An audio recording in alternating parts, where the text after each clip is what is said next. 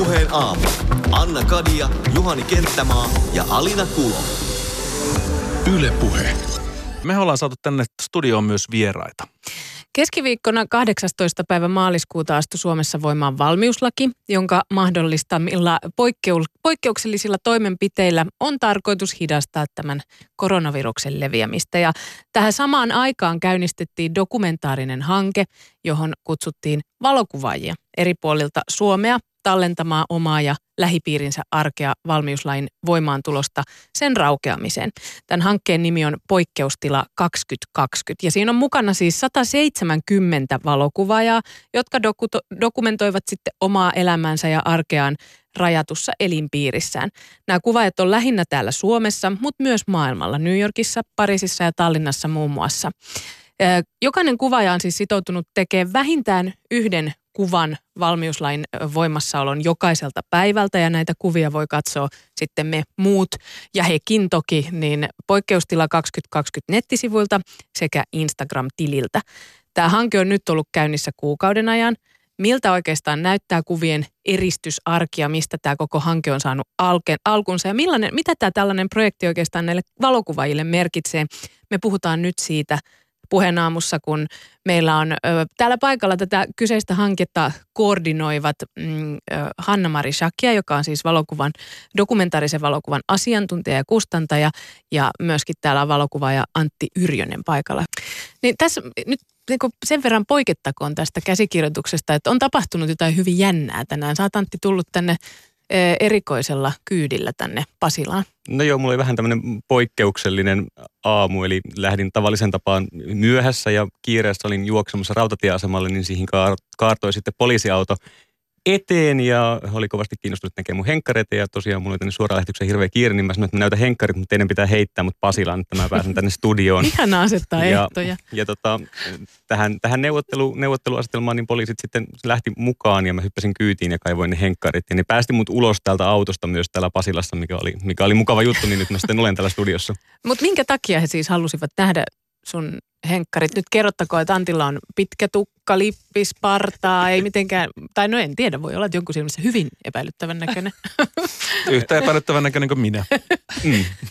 Tota, joo, siis mä, mäkin kysyin tätä vasta sitten siellä auton kyydissä puolessa välissä matkaa, että niin joo, että oliko joku erityinen, erityinen syy, niin sovin kuulemma tuntomerkkeihin, Ahaa. mutta sen tarkemmin en sitten tiedä, että, että mistä tuntomerkkien ihmistä etsitään. Okei, etsitä kuulutetun tavallaan tämmöiseen Joo, kaavaan joo, sovit oikein Tämä ei ole itse ensimmäinen kerta, mulla on kerran aikaisemminkin käynyt näin Oulussa, eli siis tota, joku, joku rötösherra saattaa Suomessa olla, jolla on hyvä tyyli, että terveisiä, terveisiä vaan, jos, jos kuuntelee. Se, se seuraava kysymys pitäisi ollakin, että dokumentoitko ton matkan? Joo, tota, otin totta kai kuvan sieltä poliisiautosta, kun tilanne oli sopiva. Mahtavaa korona-arjen kuvaamista tämäkin. Mutta, mutta ei ole ensimmäinen kerta, kun sä oot joutunut poliisien kanssa neuvottelemaan. Selvästikin tähti ihan tämmöisellä niin rutiinilla tuo keskustelu viranomaisten kanssa. Joo, ei tota, äh, tällä tavalla lehtikuva- ja kuvajournalistin työssä niin, niin on ollut useampi kerta, kun on päässyt erilaisissa mielenosoituksissa tai muissakin tilaisuuksissa, niin vähän neuvottelemaan poliisin kanssa siitä, että että missä kohtaa sitä saisi kuvata, että joskus toivotaan, että se kuvaaminen tapahtuisi mielellään jossain silloinkin eristyksissä kotioloissa, eikä siellä, missä tapahtuu siellä, siellä kentällä, niin siinä täytyy olla semmoiset jonkinlaiset neuvotteluvalmiudet. Niin, koska moni olisi saattanut hätääntyä tuommoisessa tilanteessa iskeä panikki päälle, mutta sulle ei selvästikään iskenyt joo, suosittelen kaikkia vaan keskustelemaan poliisien kanssa, niin se sitten rupeaa menemään rutiinilla. Mm, mutta sen verran ne käski sua, että et saanut koskea mihinkään siellä majassa. joo, joo, kyllä ne tota, varoitti, että älä koske mihinkään ja pidin hyvin sitten kyllä kädet siellä ihan omalla puolella. Mm, hyvä, hyvä, hyvä. Tota, Hanna-Mari Shakia ja Antti Yrjönen, te siis todellakin koordinoitte tätä poikkeustila 2020-hanketta. Siinä on muitakin, muun muassa Markus Jokela ja Liisa Huima, jonka kanssa tätä yhdessä teette. Öö, öö, Mutta te myös olette näitä kuvaajia, siis tästä 170 kuvaajista te myös otatte näitä valokuvia teidän korona-arjesta. Kertokaa vähän, mitkä, millaisia ne teidän valokuvat on. Hanna-Mari, aloita vaikka sinä. No sanotaan näin, että tämä on ollut sen verran työllistävä hanke kyllä, että nyt toi oma kuvaaminen on jäänyt kyllä aika sivuun. Mähän aloitin koko tämän niin kuin projektin ikään kuin sillä idealla, että mä alan kuvaamaan mun tytärtä, että meillä kahdella on jotain kivaa kotona niiden etäkoululäksyjen tekemisen ohessa. Ja tota, mm, mä pidin aika hyvin sen rytmin, pystyin ottamaan sen 15 minuuttia päivässä siihen kuvaamiseen, mutta kyllä nyt se, nämä on ollut tosi, tosi tota, siis koko oikeastaan aika menee nyt siihen, että että vedetään tätä projektia. Mm. Että tässä hallinnoinnissa on ihan siis tosi paljon työtä, että kun me tulee semmoista 1500-2000 kuvaa viikossa, eli tähän mennessä on nyt tullut ehkä semmoinen 7000 kuvaa, niin, niin tota, meillä on siis semmoinen, meillä on Antin ja Liisan kanssa, meillä on niinku vuorot, että me ladataan kuvat aina maanantaisin, maanantai-tiistai, ja siinä menee oikeastaan yksi työpäivä. Ja sitten mä vastaan siitä kuratoinnista niin, että mä katson sen koko kuvamateriaalin läpi ja valitsen siitä sitten ulkopuolista kuraattoria varten kuvia. Ja se on toinen työpäivä. Mm-hmm. Ja sitten on tietysti kaikki muu, mitä tähän liittyy. Eli valtavasti kyselyitä valokuvaajilta ja, ja medialta ja niin edespäin. Että kyllä tämä tota, ihan täy, täysin työllistävä hanke on ollut. Mutta niissä sun kuvissa tosiaan sun tytär on ja hänellä on jotain päässä aina. Joo, eli se tota, sarjan nimi on Päähänpistoja. Ja me keksitään aina jotain, siis mitä laitetaan päähän. Ja nyt me ollaan, mun, mun sukunimi siis tulee, mieheni on Nepalista ja hän on buddhalainen. Ja sitten mun tytär ei ole uskonopetuksessa koulussa, niin päätin, että alan opettamaan hänelle eri, eri uskontoja sitä kautta, että mitä me laitetaan päähän. Eli nyt niitä huiveja on koko se repertuari oikeastaan käyty läpi jostain juutalaisuudesta niin, niin tota, äh, islamuskoon. Ja nyt sitten nyt sitten mietitään seuraavia. Nyt on, nyt on ollut jo hedelmäkoria ynnä muuta pään päällä. Okei, okay, mihinkäs uskontoon tämä kuuluu? se, nyt se uskontojuttu on käyty läpi ja nyt ollaan seuraavassa. Eikö että... tähän kuulu semmoinen joku spagettisiivillä, kun Amerikassa oli tämä joku tällainen, tällainen huumori, parodia, uskonto perustettu, jossa kaikilla piti olla tämmöinen spagettisiivillä päässä. sun kannattaa se vielä päähänpiston. Mikä on muuten ollut Kyllä. suosituin päähänpisto lapsesi mielestä? Hän haluaa, mitä ei ole siis vielä tehty, mutta ollaan kokeiltu, niin hän, hän vaatii moppia. Se menee Rastafarai uskontoon. kyllä, totta. No Antti Yrjönen, kerro sä sun valokuvista, mitä on tässä Poikkeustila 2020 hankkeessa. Joo, mulla on sitten aika, aika erilainen tota, lähestymistapa, että mä oon kuvannut kopterikuvia nelikopterilla puistosta ää, aika kaukaa ja korkealta. Sinne tulee vähän sitä etäistä. Se oli vähän semmoinen juttu, että kun mä tuossa siinä kohtaa, kun nämä oli tulossa nämä poikkeusolot päälle, mä mietin, että valokuva ja homma hankala tehdä etänä, että mikä, miten, miten sitä voi tehdä etänä. Ja sitten, sitten mä kauppaan ja hankin itselleen nelikopterin, kun mä ajattelin, että no, sitä voi ohjata aika kaukaa, että siinä on kantama vissiin niin kuin kuitenkin useampi kilometri tarvittaessa, että tätä voi lentää vaikka sieltä ikkunasta sinne puistoon, jos joutuu niin kuin ihan niin kuin totaalinen lockdown tulee, ettei pääse sillä tavalla niin kuin, niin kuin ulos lähteen. Ja tota, mä sitten siis kuvaan, millä tavalla toi puisto muuttuu tässä kevään aikana. Siinähän on montakin muutosta. Siinä on tietysti se, että nyt kun tulee kevät, niin siellä rupeaa kukat nousee maasta ja jäät on jo kertaalleen lähtenyt ja tullut takaisin ja lähtenyt ja luntakin on ollut jo monta kertaa. Että mä luulin, että siitä tulee kaunis hieno, että päivästä toiseen se muuttuu aina vaan keväisemmäksi, niin se, se ei itse asiassa nyt ole toteutunut ihan sillä tavalla, vaan, vaan se oli ehkä aika keväinen siinä lähtiessä ja nyt siellä on sitten ollut lunta tässä viimeiset, viimeiset muutama päivä, mutta mutta siinä, siinä on ihan kiinnostavia, ja tota, jäätelökioski tuli itse asiassa eilen kanssa päivällä sinne puistoon. Ja, et, kun yhdessä ja samassa puistossa silleen, niin kuin päivästä toiseen pyörii, niin kyllä siinä rupeaa huomaamaan kaikenlaista ihmeellistä. Miten ihmiset ovat suhtautuneet tähän sun nelikopteriin? Koska mä itse käveliskelin lähipuistossa ja siinä on semmoinen vesialue, jossa eräs vanhempi mies oli, oli siis heittämässä virveliä eli kalastamassa siellä. Ja hänellä meni ihan totaalisesti hermottu, isoveli varvoot, perkele, tulee tuohon lähelle, niin huitasen tällä tyyliin katiskalla sitä tai mitä muuta. Se mutisi siinä itseksi. Häntä selvästi häiritsi se, niin onko, ootko huomannut, että jonkunlaista suoraa palautetta um, tulee ihmisiltä ja ne ihmettelee sitä, että mikä tuolla pörisee? Jo, jo tota, no siis yksi sellainen, yksi sellainen lapsikatras, neljän, neljän henkilön lapsikatras tuli kyllä tota, juttelemaan ja paljasti, että yksi heistä oli uhannut, että, että heittää sen alas sen kopteri, mutta ne kyllä näytti enemmän olevan kiinnostuneita ja sen jälkeen ne pyysi, että niistä otettaisiin mahdollisimman paljon kuvia, kun ne siihen oli tullut juttelemaan mulle. Se on ainut suora palaute, mutta mä kyllä ymmärrän siis sen, että jos semmoinen kopteri niin kuin jostain täysin niin kuin teiltä tietämättömiltä pamahtaa siihen muutaman metrin päähän suon, niin se saattaa tuntua vähän häiritsevältä. Mun kuvat on aika silleen niin kuin varsin kaukaa, no, ne on otettu suurin osa silleen niin kuin, äh, sanotaan, että matalimmillaan ehkä jostain 35-40 metristä, että se ei ehkä ole niin häiritsevä ja ihmiset ei ehkä ajattele, että se niin tunkeutuu niiden henkilökohtaiseen tilaan, koska siinä näkyy jo sitten niin kuin aika laajasti sitä sitä puistoa siinä kuvassa.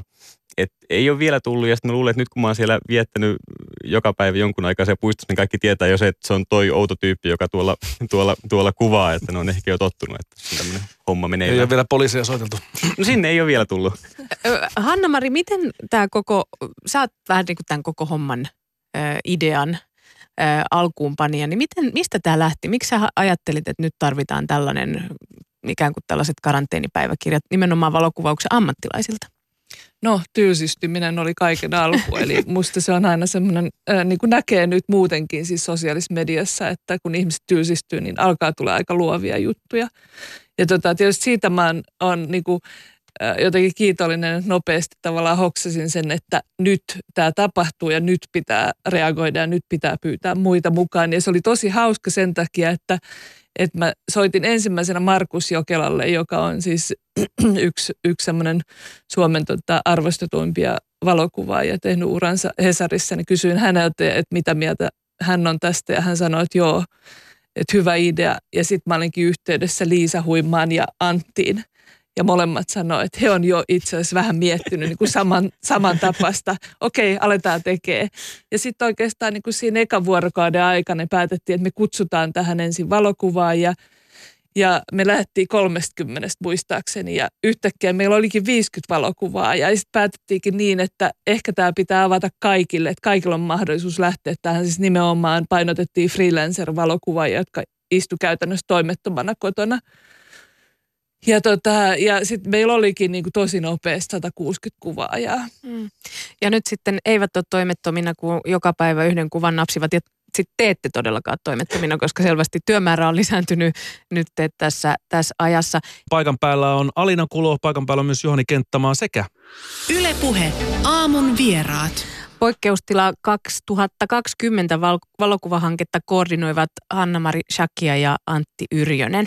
Tota, Anna-Mari, yksi kuva per päivä tulee näiltä kuvaajilta, jotka tässä hankkeessa on mukana, mutta ilmeisesti tämä tilanne muuttuu jatkuvasti, vähän niin kuin koko koronatilanne muuttuu päivä päivältä, niin näin ei ihan olekaan tämän alkuperäisen suunnitelman mukaisesti tapahtunut. Tai sanotaan näin, että se suunnitelma edelleen on ihan voimassa oleva, mutta me ollaan alettu joustamaan myös siitä. Ja sitten on yksi asia on semmoinen, että on erittäin vaativaa. Sitä harva ehkä tajuaa, mutta se yhden kuvan tekeminen päivässä, yhden siis hyvän kuvan tekeminen päivässä on aikamoinen vaatimus myöskin. meillä on, meillähän on tosi lahjakkaita valokuvaajia mukana, niin se on kyllä koska siinä pitää olla idea siinä kuvassa myöskin. Silloin kun puhutaan ei pelkästään semmoista suorasta dokumentaarisesta kuvasta, että siinä on jotain, jotain muutakin ajatusta kuin vaikka, että lapset pyörii lattialla. Mm. Koska sitäkään ei voi toistaa niin kuin loputtomasti, että jotainhan uutta pitää tavallaan tuoda pöydälle. Sen takia me ollaan alettu joustamaan ja siihen on niin kuin, että tämähän koko projekti tavallaan, kun se on käynnistetty niin nopeasti, eihän me olla pystytty millään tavalla ikään kuin suunnittelemaan asioita, vaan nyt reagoidaan myös siihen, että mitä sieltä ikään kuin kentältä tulee. Mm. No tätä kuvaushanketta on todellakin kuukauden päivät takana. Me laskettiin eilen, kun puhuttiin Hanna-Mari sunkaan puhelimessa, että, että eilen olisi ollut kuukausi mm, tätä hanketta tämä hanke on ollut käynnissä. Ja siis 170 kuvaajaa mukana tässä vaiheessa. Miten Antti, kun sä oot yksi näistä, joka sitten myös näitä kuvia katselee, niin onko näiden kuvien, kuvaajien kuvien välillä jotain samankaltaisuutta, jotka nousee sieltä esiin esimerkiksi selkeästi tällaisissa jaksoissa? Ky- kyllä siellä siis niin näkyy paljon samankaltaisuutta.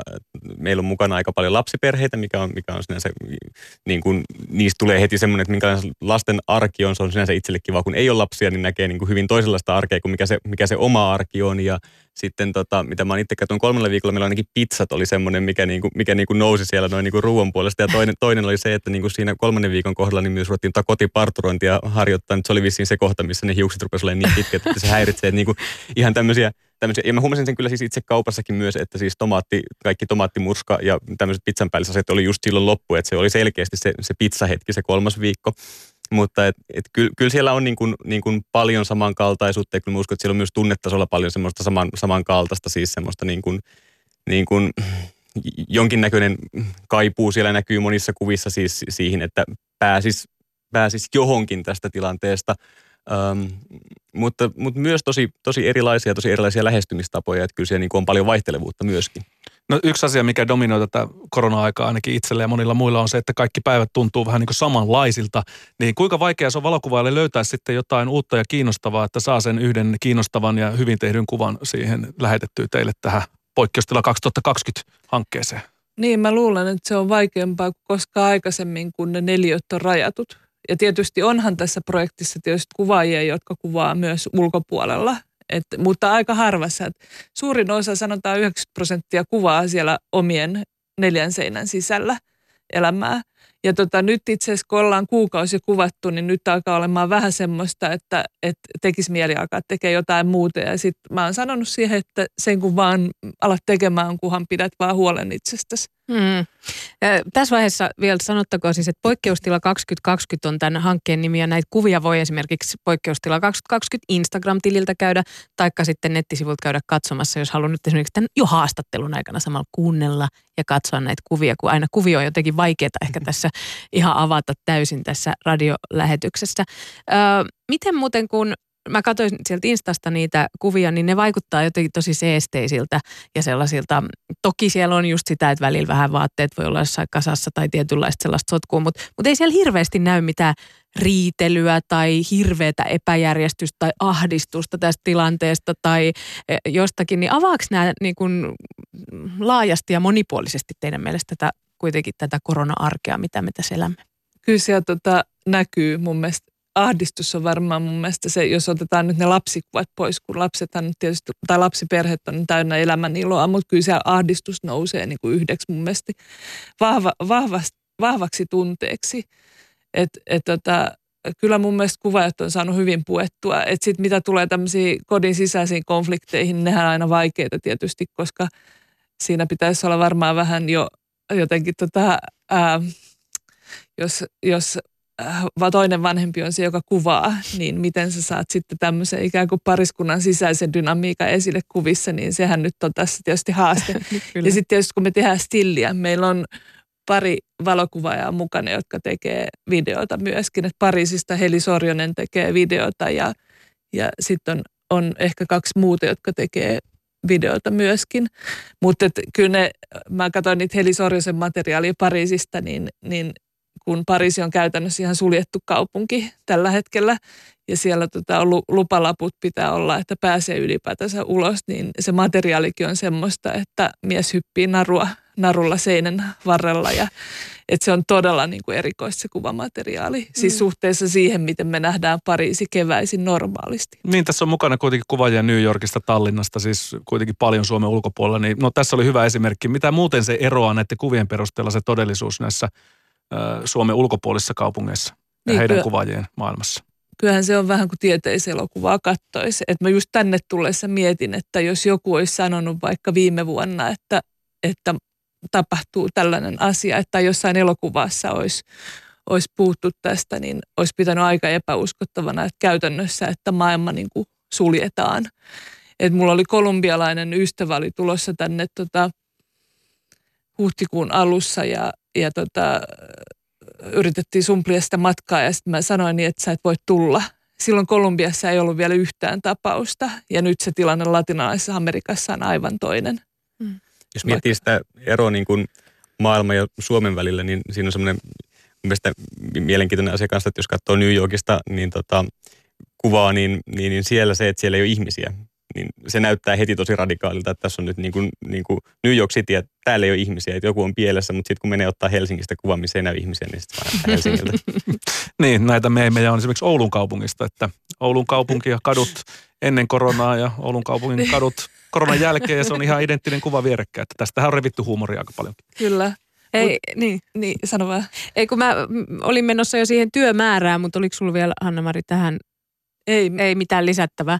Äh, niin Antti, kun sä kerro, miten, miten tätä lähdetään niin purkaa tätä, kun sä sanoit jo tuossa aiemmin, Hanna-Mari, nostit esiin sen, että työmäärää on, koska näitä kuvia tulee 1500-2000 kuva viikon aikana, siis järjetön määrä, mistä kuitenkin pitää kuratoida ihan niin kuin taidenäyttely sinne esimerkiksi Instagramiin, niin millä tavalla tämä käytännössä toteutuu? Joo, siis tota, joka viikko me katsotaan siis kaikki kuvat, että, että tota, Hanna-Marilla on se päävastuu tässä siihen, että kun meillä on tosiaan nämä viikoittaiset kuratoinnit, mitä tuonne verkkosivuille nyt tulee, ja meillä on näitä vierailevia kuraattoreita, niin me ei anta vierailevalle kuraattoreille, että tässä on 1500 kuvaa, että, että viittisitkö käydä nämä läpi, vaan me tehdään semmoista niin kuin ennakkovalintaa, että, että siellä on sitten niin kuin päälle sata kuvaa, mistä kuraattori sitten pääsee, pääsee valitsemaan itse ne, jotka tulee verkkosivuille, ja sitten tässä tietysti samaan aikaan niin koko ajan pitäisi pitää mielessä, että meillä on kuitenkin tavoitteena, että tästä saadaan niin kuin aikaan lopussa niin kuin hieno näyttely, hieno, hieno valokuvateos, kirja julkaistua, niin, niin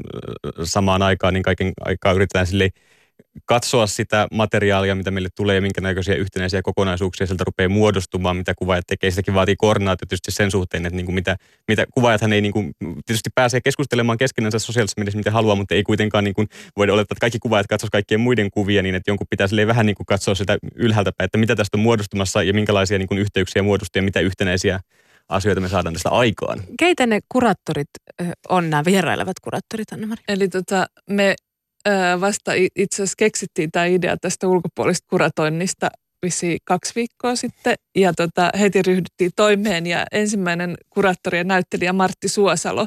Oho. Ja päädyttiin siis vaan siihen, että tehdään jotain vähän eri näkökulmasta kuin yleensä ja se tavallinen näkökulma olisi ollut se, että me oltaisiin pyydetty ikään kuin kollegoita kentältä.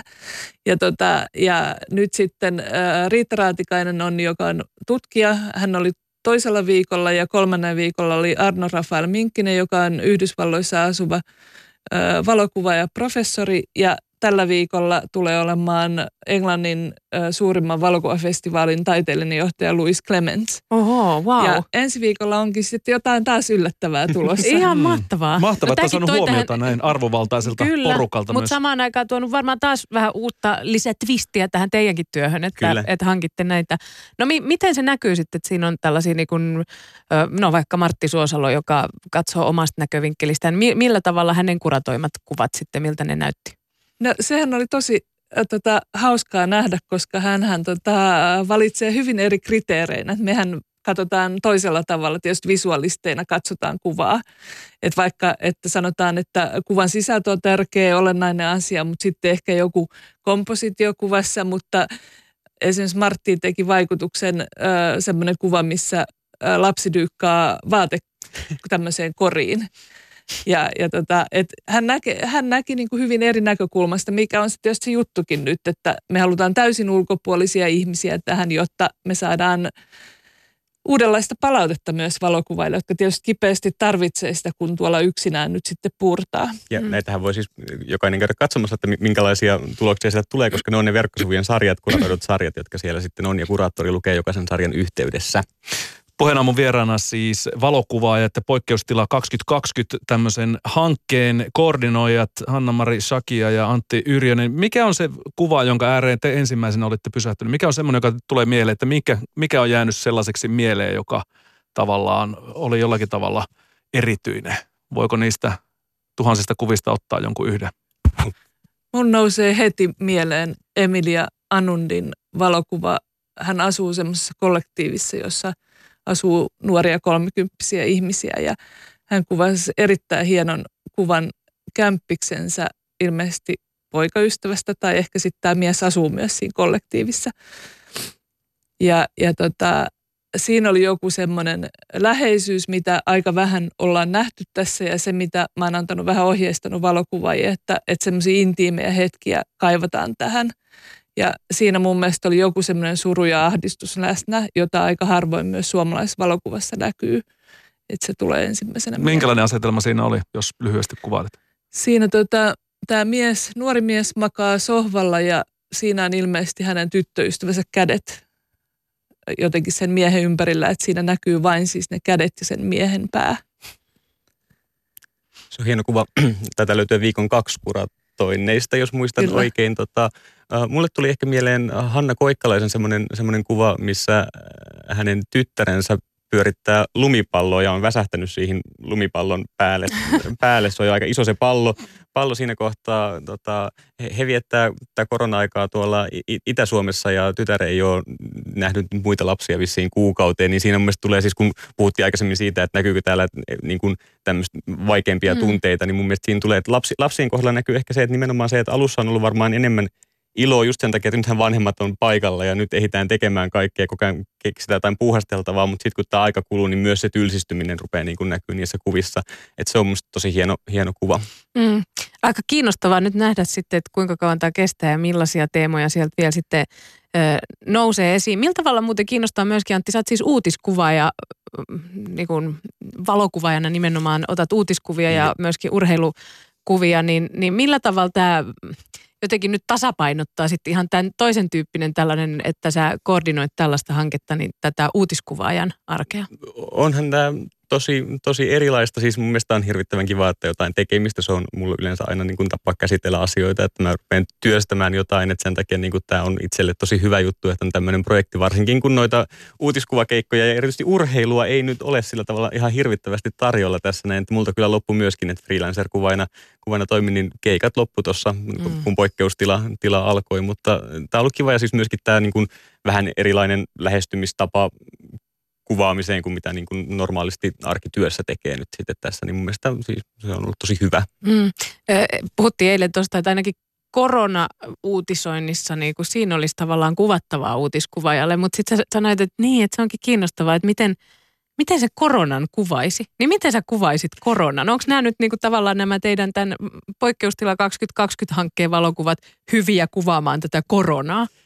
Ne on hyviä kuvaamaan ainakin siis koronan ja näiden poikkeustoimien vaikutusta siihen, että, että miten se vaikuttaa ihmisten elämään, mutta en tiedä, että mikä se kuva koronasta, koronasta sitten tarkalleen ottaen on. Että jos on uutiskuvia katsoo, niin siellä, siellä ehkä niin kuin, ja muutenkin siis se on tosi vaikea kuvata sitä, mitä ei ole, ja nyt tällä hetkellä nimenomaan se on, että, niin kuin, että ei tapahdu mitään, niin, niin, niin sitten sä kuvaat ehkä tyhjiä tiloja, tai sitten jos pitää kuvata koronaa, niin koetaan kuvata sitä, miten sitä hoidetaan tai tutkitaan. Että ne on sitten ne, ne, on ne tiesulut, ne on ne tota, autoista otettavat testi, testinäytteet ja tämmöiset, mitä kuvataan. Mutta näkymätön uhka, se on aika hankala haaste kuitenkin kuvattavaksi myös tuolla uutispuolella. Mm. Entä Hanna-Mari, mitä, tuleeko sulle tästä herääkö sulle tästä jo joku ajatus? Joo, mulla tulee mieleen, mieleen nämä ensimmäisen viikon ja itse asiassa toisenkin viikon kuvat. Siellä oli aika paljon oli yritetty kuvata koronaa, eli siellä oli kaiken maailman palloja oli semmoisia piikkipalloja, mä en tiedä mitä niillä tehdään normaalisti, mutta niitä oli ujutettu kuviin. Ja sitten, sitten myös desinfiointiaine oli aika tota sellainen, sellainen aihe, mitä oli vielä ehkä tokalla viikolla ja edelleen on siis kumikäsineet. No okei. Okay. Niin, niin. miten tämä nyt tässä meillä on, tota, Alinalla on tosiaan tänään syntymäpäivät, mm-hmm. niin hänelle on tuotu käpykakku tuohon ja siinä on sitten desinfiointipullot. Saisiko tästä jonkun tällaisen asetelman liittyen tätä korona-ajan tällaista syntymäpäiväjuhlien viettämistä? Kyllä, kyllä siitä varmaan saisi, mutta ei kauhean visuaalista kuvaa. Poikkeustila 2020-hanke siis on nyt kuukauden ollut käynnissä nähtäväksi jää, kuinka kauan tämä tällaisenaan kestää tässä muodossa, mikä nyt kuitenkin koko ajan myös koko ajan muuttuu ja muokkaantuu, niin miten kauan tämä jatkuu. Mutta, mutta siis kun tämä korona-aika on päättynyt, niin sä jo mainitsitkin Antti tuossa aiemmin, että jotain on suunnitella näyttelyä ja näin, niin mitä kertokaa vielä, että mitä on tässä vaiheessa nyt, joka saattaa sekin muuttua, en tiedä, mutta mitä on suunnitteilla nyt tämän korona jälkeen tälle hankkeelle? Eli tällä hetkellä me ollaan keskusteltu museo, museoviraston tota, kanssa kuvien arkistoinnista ja, ja tota, itse asiassa ensi viikon maanantaina meillä on, on tota keskustelu myös Valokotaiteen museon kanssa.